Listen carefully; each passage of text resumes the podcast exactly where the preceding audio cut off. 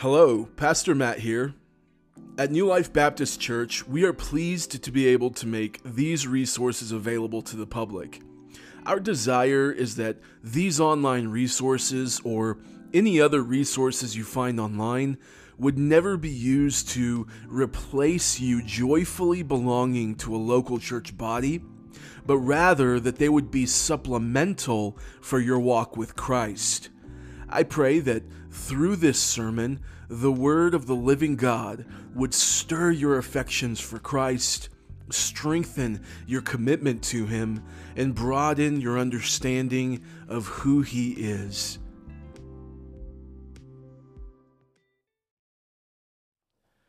If you would take your copy of God's Word with me this morning, you know where we are. We are in the first letter of Peter chapter 1.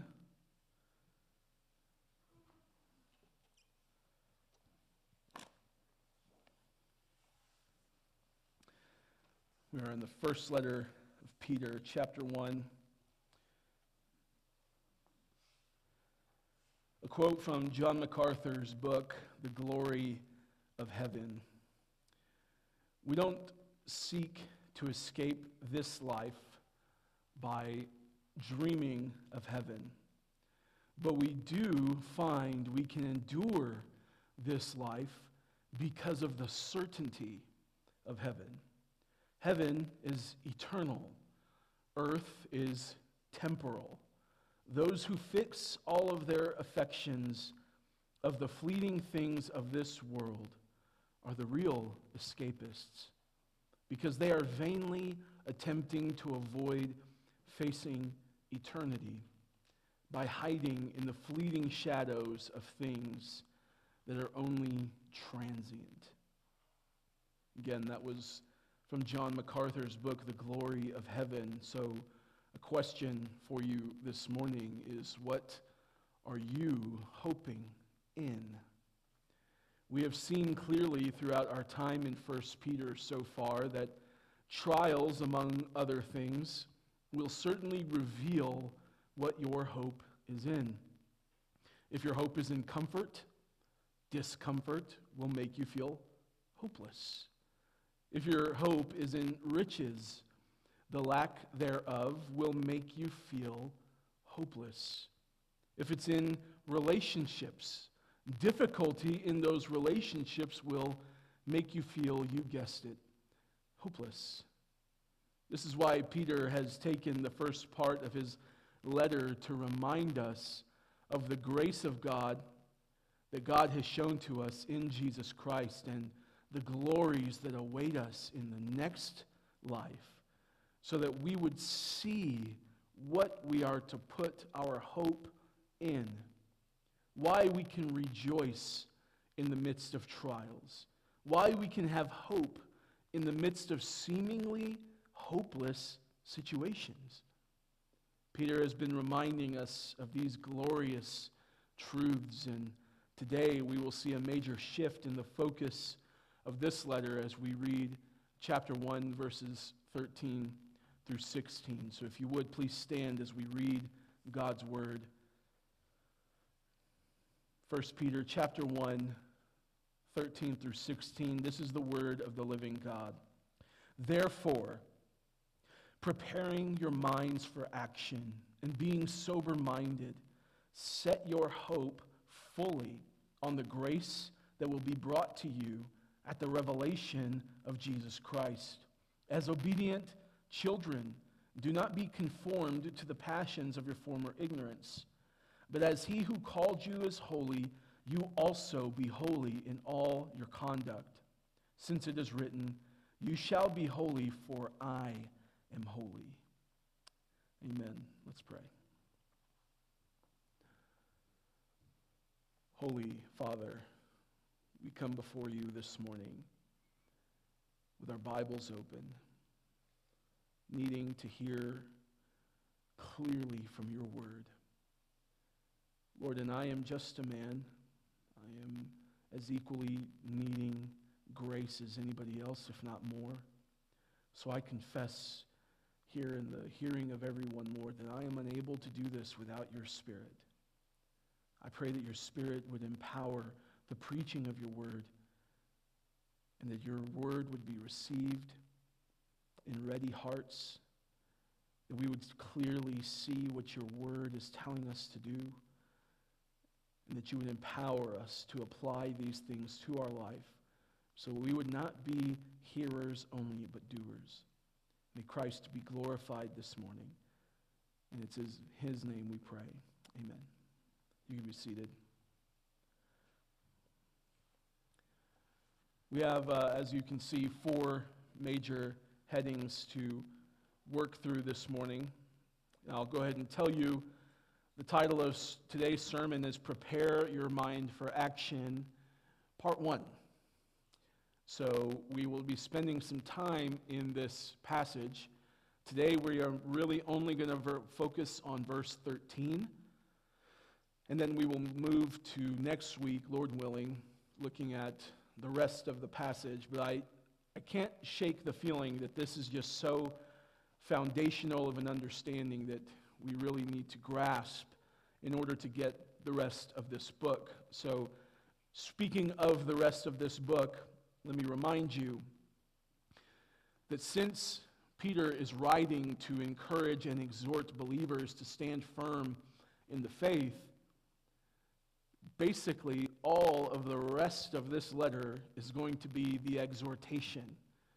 So far, verses 1 through 12 have been the encouragement, the look at what God has done for you. And then now in verse 13, we're going to see the shift where the rest of this letter is going to be action. It's going to be here's how you apply this to your life. Here's what to do now. Here is how to be faithful sojourners. So in verses, in verses 1 through 12, we saw the motivation, if you will, to be faithful. Why we are sojourners is because we belong to Christ, the world does not. There are others in this world who are of Christ, but we understand that there are those who are in Christ and those who are not. And as we live among people who are not of Christ, we are sojourners. Thus, we are going to see the call to faithfulness the rest of this letter.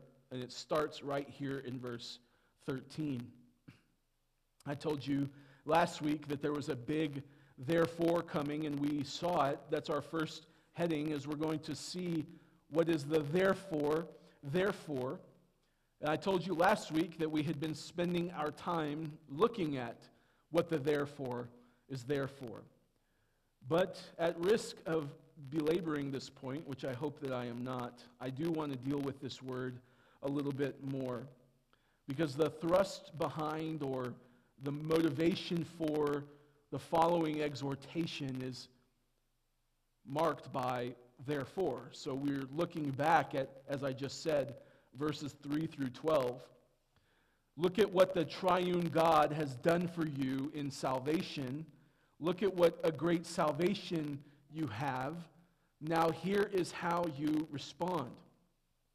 It's the same idea as Paul's use of therefore in Romans chapter 12.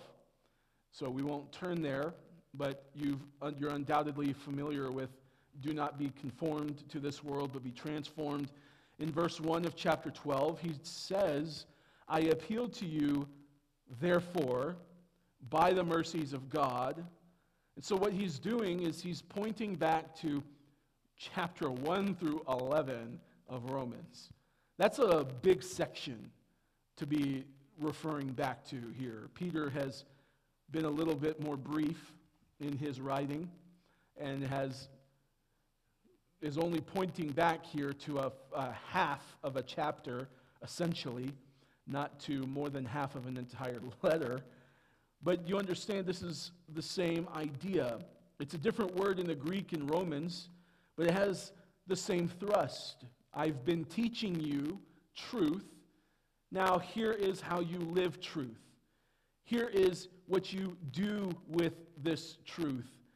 The therefore is there for the purpose of telling us that it is not merely enough to know sound doctrine.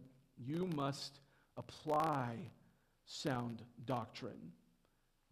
In today's day, now that we live after the Puritan Reformation of the 1500s, we have what's known as Reformed theology, which, if you didn't know, that's largely the frame of reference that I've been preaching from. Oh, surprise. But in Reformed theology, there is a heavy emphasis on knowing the Word of God. But we need to know that it's not enough to consider yourself reformed if you have not been transformed. It is not enough to love Reformed theology. You must apply the great and wonderful truths that we learn. Sound doctrine demands to be believed, to be loved, to be applied to our life. It does you no good to only know in your mind a bunch of Bible facts. It does you no good if you can articulate the gospel, but don't believe in it or have not been transformed by it. The glorious truths that Peter has been expounding upon demand to be lived. It does us no good to be able to quote all of the great reformers, again, if we are not transformed. More than that, it does you no good to sit week after week hearing God's word and not apply it to your life. Peter is not writing to simply display his firm grasp on the gospel. Look at how well I can articulate the predestination and the prophecies of old. He's not trying to show off his theological expertise. He's writing to, as he says in chapter 5, exhort and declare that this is the true grace of God, and we ought to stand firm in it. Here is what we are to believe on one hand, and here's what we must know, here's what we must believe, and here is how you live. Rest assured, if these two things are not married, you do not have the Christian life you have a set of beliefs and knowledge that have done nothing to save you. We know that on Judgment Day, as we stand before the great white throne, it will not be how much do you know church history that saves you. It will be do you belong to Christ? Have you been transformed by his word? Have you put your faith in him to the effect that you have now begun to hate the sin you once loved and love the righteousness you once hated? Do you now love Christ by the indwelling of the Holy Spirit? That is what will matter on Judgment Day. And this is evidenced in our life by not just hearing and knowing, but by living and doing. Here is what we are to believe, and here is how we are to live. So let us see clearly the importance of this shift in the letter. Yes, it is an early shift in the letter. As I just said, chapter 12 of Romans is how long it takes Paul to do it there. But all that we have seen so far is the teaching of doctrine. Now is the exhortation. Why would it be so short? If he is writing to remind them of the grace of God as they are being grieved by various trials, as he said, why is he not taking more time? Why did Romans take 11 chapters to teach? And then finally he makes a shift, and here he took 12 verses? Why is that? In verse 1 and 2 of chapter 3 of his second letter, he gives us some insight. In 2 Peter chapter 3 verses 1 and 2 it says, "This is now the second letter that I am writing to you, beloved. In both of them I am stirring up your sincere mind by way of reminder." that you should remember the predictions of the holy prophets and the commandment of the Lord and Savior through your apostles. You see that? This is the second letter I'm writing to you. In both of them, I'm stirring up your sincere mind by way of reminder. So, this is not to imply that they already know all that there is to know. We know that we're constantly growing in knowledge. And it's not saying that they are well versed already in the deeper things of God. In fact, in chapter 2 of our letter, he's going to write to them as though they are still children. He's going to tell them to crave uh, spiritual milk so that they can grow up into salvation. So, Peter here is reminding them of something very simple the gospel, their salvation, the grace shown to them by God through Christ. Church, we can never get so mature, so profound, so grandiose in our communication of doctrine that we forget this pure simplicity of remembering that my sins are gone. There's nothing sweeter than that. I have a relationship with the Creator because He bore my sins. What could be greater than that? And in reality, we spend so little time rehearsing God's early grace in our life. And this is why we struggle to apply His truth. It's because we forget, as Paul said, you are not your own. You have been purchased with a price. You're not your own. You don't have a claim to yourself anymore. You don't have a right to look at God and say, Why are you doing this to me? You're not your own. You've been purchased by the blood of Jesus.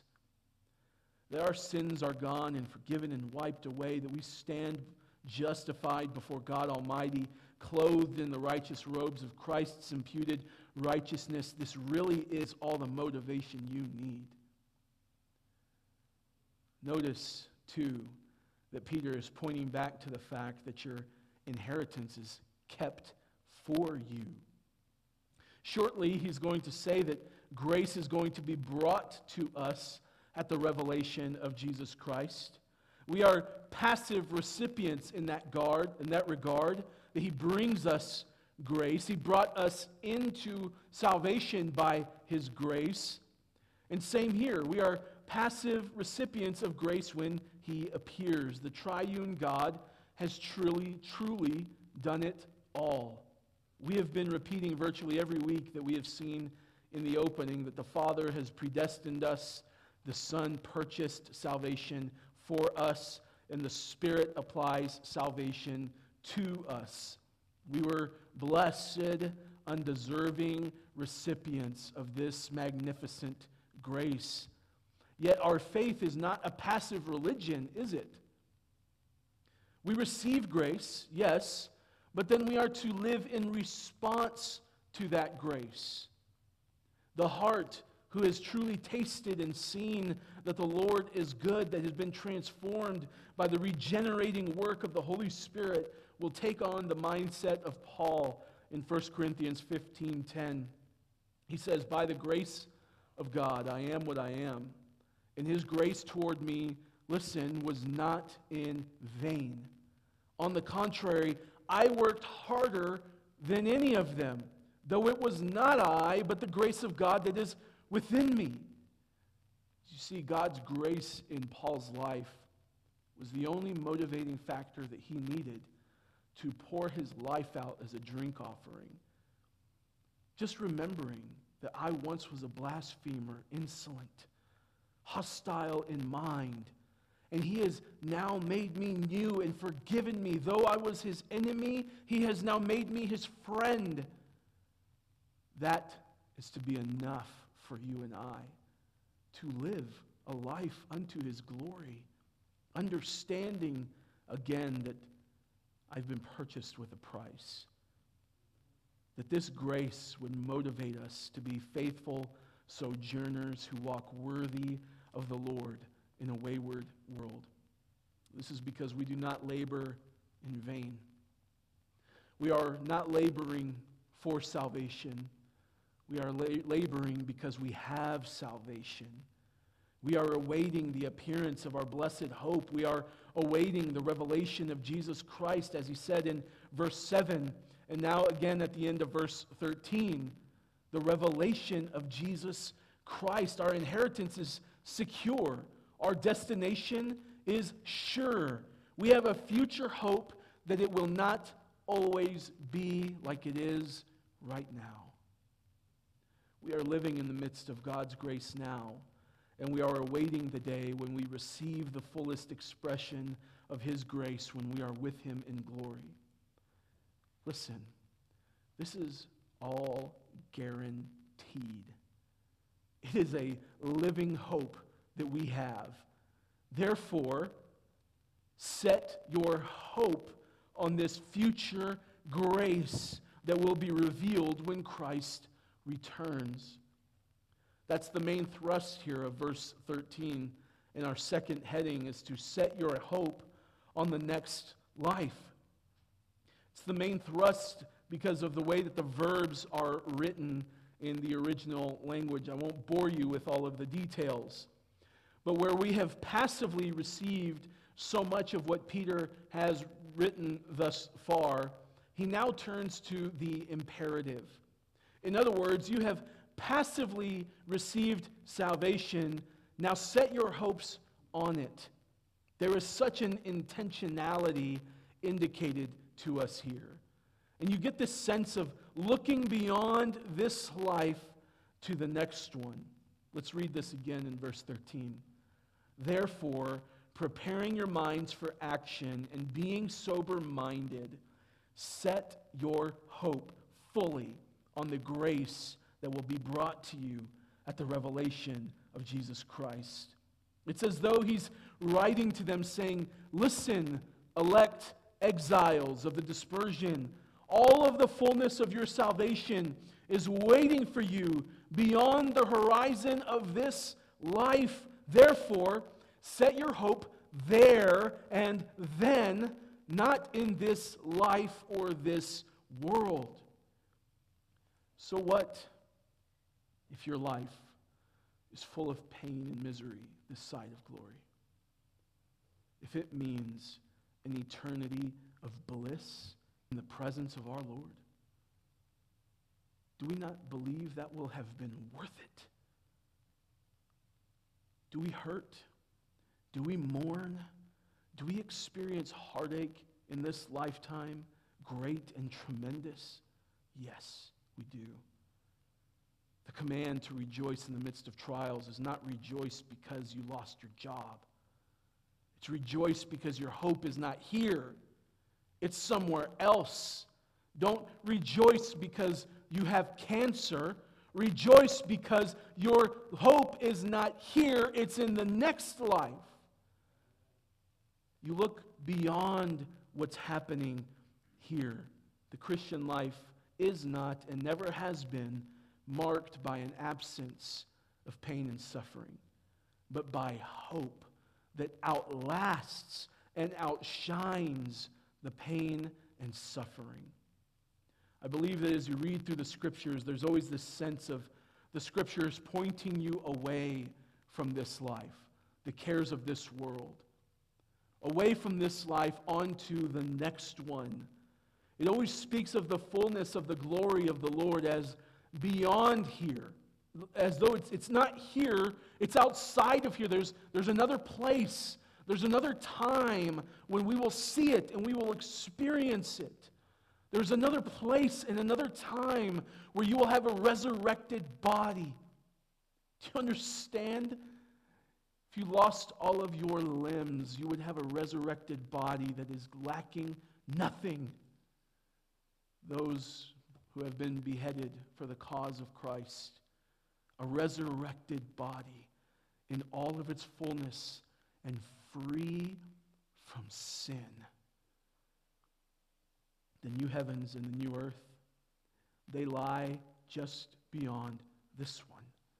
Your glorified body, that promise to wipe away every tear, the extinction of sin, endless joys, the end of death, it all lies beyond this one. So why are you setting your hope here? Nothing is, none of this is kept here. Peter reminds us earlier in the letter that it's being kept in heaven for you. And now we're looking at the exhortation so then set your hopes there, not here. We're promised suffering and pain, affliction, trials, tribulations of all different kinds here. And we can rejoice because we know that they are doing something. They are preparing me for these greater glories in the next life. So he says, Set your hope fully on this grace that will be brought to you when Christ Jesus is revealed. If you hear nothing this morning, hear this that your hope is not in this life. It's not. It's not in a better job. It's not in good health. It's not in everything going well with your family. It's not in a new home. It's not in a new car. It's not in those sun shining every day. It's not in any of those things. It's in the next life. And praise God for that because it's kept away from all of the stain and effects of sin. It's kept in heaven for you.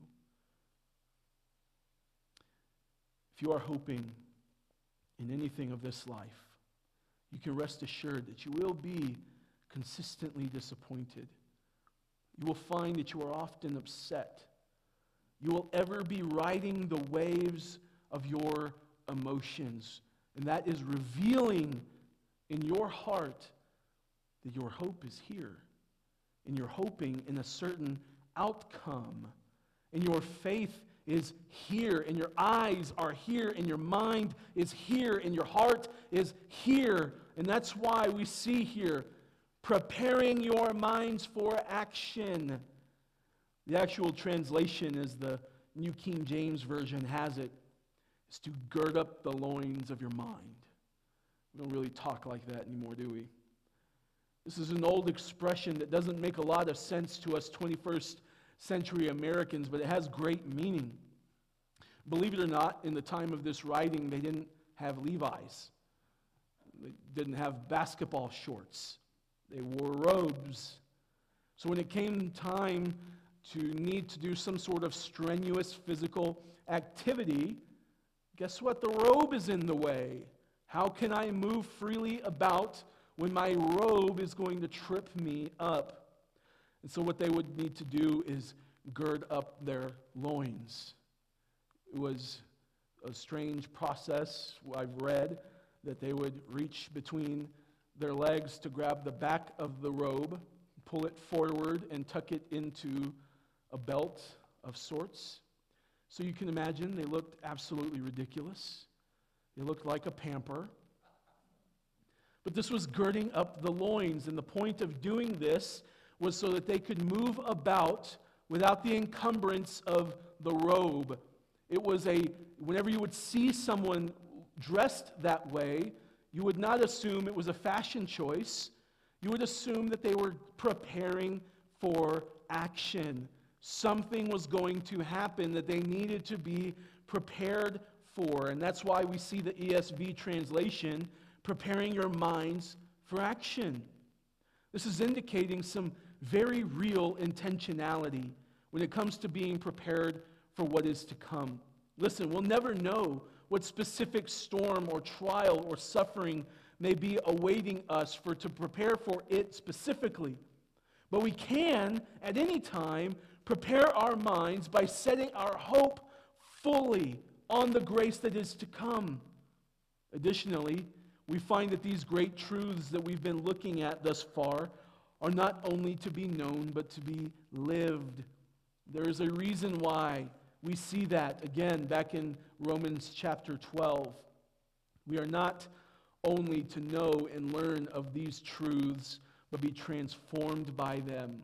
We are to live differently because of the truth that we know. We are to rejoice in the midst of trials. Why? because of the great truths that we know. We are to walk worthy in a wayward world. Why? Because of the great truths that we know. The reality is that we will not live differently, though, without a change in our minds. This is our third heading prepare your mind. There are many false religions and false gospels based on harnessing the power of your mind. They say things like, if you think it, you can achieve it. You can do anything you set your mind to do. Is that true? If I set my mind to fly, could I jump off of the roof and fly? No, I can't. It was not a trick question. Countless books are written on the mind and how to unlock its full potential. There are researchers and scientists who actually say now that they have supposedly done research that indicates the power of our thinking as it pertains to healing the body. This is a quote from Stanford Medicine. They were quoting a clinical psychologist who says, quote, pain is highly responsive to each person's psychology and mindset. Those who expect worse pain ruminate on it and feel helpless about it what's called pain catastrophizing. They feel more intense pain, stay longer in hospitals after surgery, and often require more painkillers. On the other hand, those who shift to a positive mindset feel less pain, spend less time in hospitals, and require fewer pain medications. End quote. Now, I'm not here to discuss the validity of this research, but only to bring out a point that even people in the world understand that the mind is an ultra powerful supercomputer that runs the body. And they know this while often not believing in God or that God created the brain. Yet, often in so many Christian circles, we altogether discount thinking about our mind at all we tend to dissociate our faith, spiritual matters, from the mind, as though God only intends to change your heart and not your mind as well. All of this, and we believe that God made our brains. Scripture does not think this way, though. Ephesians 2 3, among whom we all once lived in the passions of our flesh carrying out the desires of the body and the, guess what? Mind. And we're by nature children of wrath like the rest of mankind. Do you see that? Carrying out the desires of the body and mind that made us children of wrath.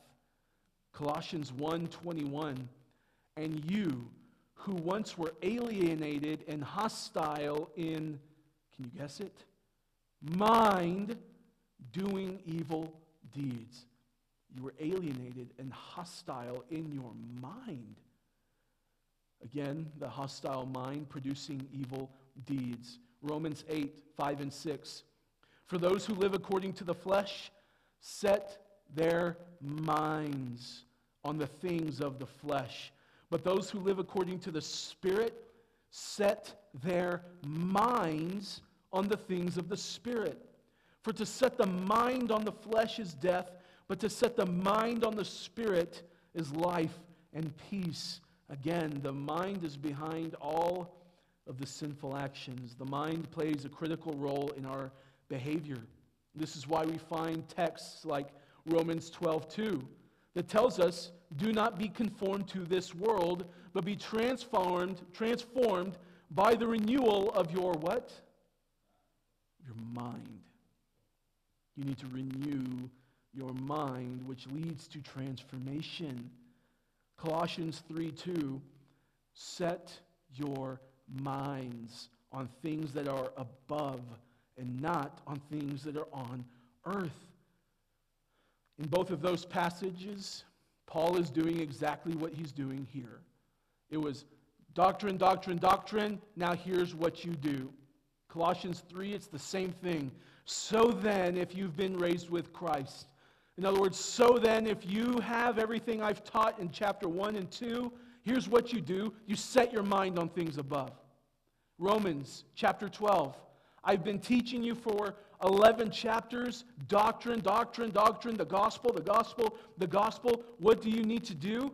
Renew your mind. Isn't that such a strange place to begin? That is, I would be willing to wager that's probably not where any of us would begin. We don't think about our thinking in Christianity very often. Our brain is just this wheelhouse that just does basic operations, and somehow, as though they're disconnected, my heart and my mind are totally different entities. My heart is good. Don't look at my mind, though.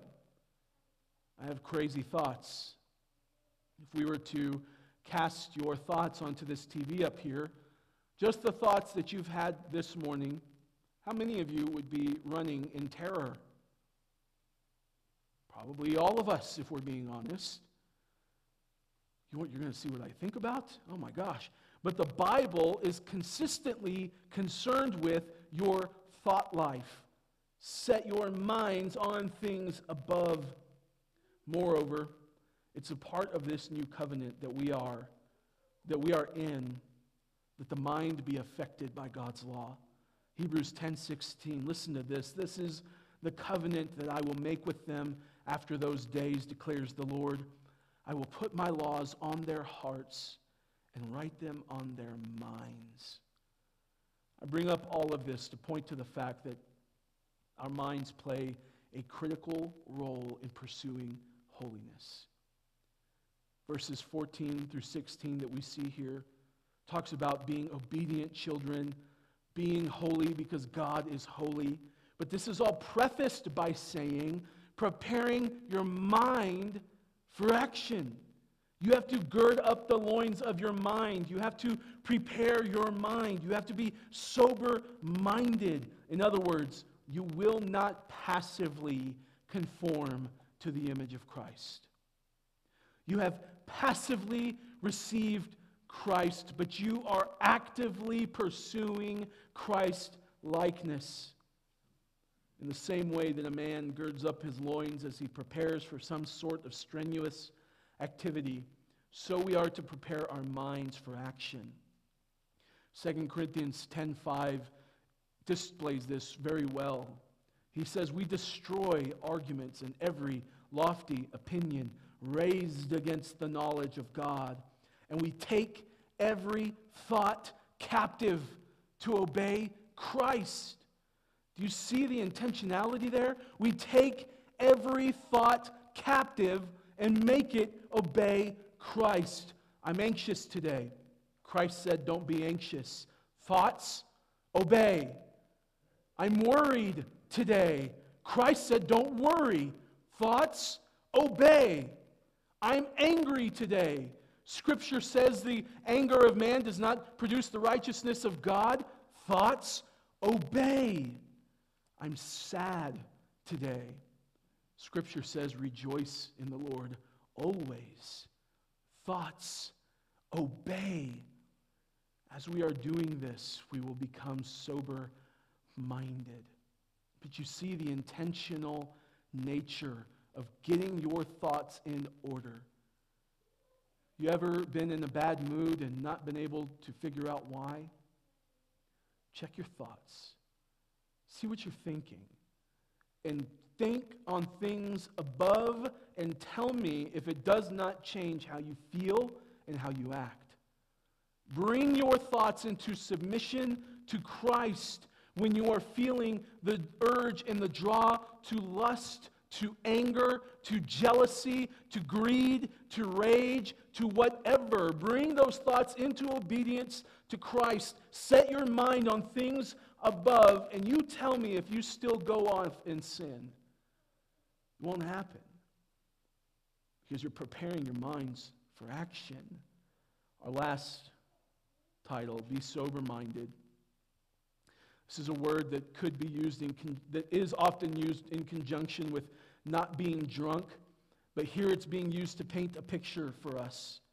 A man who is drunk is not sensible, he's not rational, he's not self controlled, certainly not alert. He can't walk straight, see straight, or speak straight. A man who is weighed down with the cares of this world also isn't very sensible, rational, self controlled, or alert to the things of God. Moreover, a person who wants to get drunk will often speak of wanting to go numb. And a person weighed down with the cares of this world, who does not have a mind prepared for action, is numb to the things of God. If you're in the midst of a trial and you're so focused on your trial and your frustration that you have become numb to the promises that we are supposed to cling to, you are not sober minded. Your mind is not prepared for action. If knowing that you have a great inheritance being kept in heaven for you, that you are predestined unto salvation, that one day your tears will be wiped away, if that's not enough motivation for you to rejoice in the midst of trials or to set your hope on this future grace, you're not being sober minded. Your mind is not prepared for action. You need to bring your thoughts into obedience to Christ. So then, how do I do this? We'll expound on this more next week, but it's really very simple. Look at verse 14. As obedient children. If you are a child of God, that means you are to obey God. If you are a child of God, that means you are to obey Him. When His Word says to trust Him, guess what? Trust Him. When His Word says, flee youthful lusts, guess what? Flee youthful lusts. When His Word sets forth the model for us to store up His Word in our hearts, what does that mean for you? That you need to store up His Word in your heart. The problem with our inability to be sober minded or prepare our minds for action is not a lack of clarity on the part of Scripture, but a lack of obedience on our part. Thus, we need to revisit often the hope that will be brought to us the grace that has already been shown to us. Rehearse in your mind verses 3 through 12 that speak of the great salvation that we have, and fix your mind on these things. When your brain is tempted to be sad, downcast, angry, whatever it is, bring your thoughts into captivity. Put them on chap- verses 3 through 12. Just do that. As Paul writes in Philippians 4 through 8, 4 8 rather. Finally, brothers, whatever is true, whatever is honorable, whatever is just, whatever is pure, whatever is lovely, whatever is commendable, if there's any excellence, if there's anything worthy of praise, think about these things. Unequivocally, without question, our great salvation fits these categories. Set your mind and hope on God's grace. Remind yourself daily, and I mean daily, actually do this daily, that your hope is not in this world. Let's be very practical. practical. It's not enough to just say, I need to read my Bible more. That's not how you prepare your mind for action. How do you prepare your mind for action? When will I read the Bible? What will I read? At what time of the day? For how long? How often am I going to do this? That is how you prepare your mind for action. And if it's before work and you need to get up earlier, go to sleep earlier. That's how you prepare your mind for action. I do this, I apply this to my life. If you say, I need to pray more, okay, when will you pray? How often will you pray? What will you pray about? When are these things going to take place? How often are you going to do this in the week? Well, Pastor Matt, I don't want it to turn into religious duty. If I do it all the time, it's just going to become religious. Well, guess what? It won't if you do it in light of God's grace as displayed in verses 3 through 12. If you do it because of verses 3 through 12, it will not become that way. It won't if you are setting your hope fully on the grace that will be brought to you at the revelation of Jesus Christ. It'll be preparation for you for the next life. If I know I'm going to spend an eternity praising and worshiping my God, doesn't it just stand to reason to fill my mind and my heart with as much truth about this God so that I can praise him and worship him for all of eternity? Absolutely, it does. Let's stand.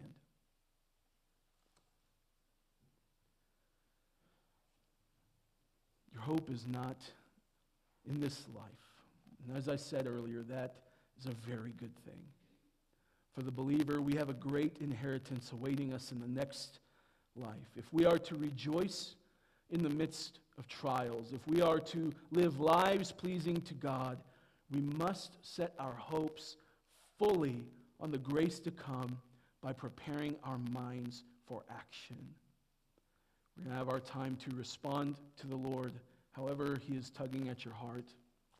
I'm going to pray. We'll play the song. As always, you can pray, you can sing. Just allow the word to deal with you this morning. Let's pray. Father in heaven, we thank you so much for your word. We thank you for the clear and plain way that it is written so that we can clearly understand it. And I pray and confess, Father, that we are, myself included, often prone to hear the truth and never live the truth and apply the truth, Lord. The spirit is willing, the flesh is weak. I pray that you help us this week to be very intentional in preparing our minds for action because you are worthy of this, Lord. I pray that you go with us and take us and bring us back safely. We pray for this in your holy name. Amen.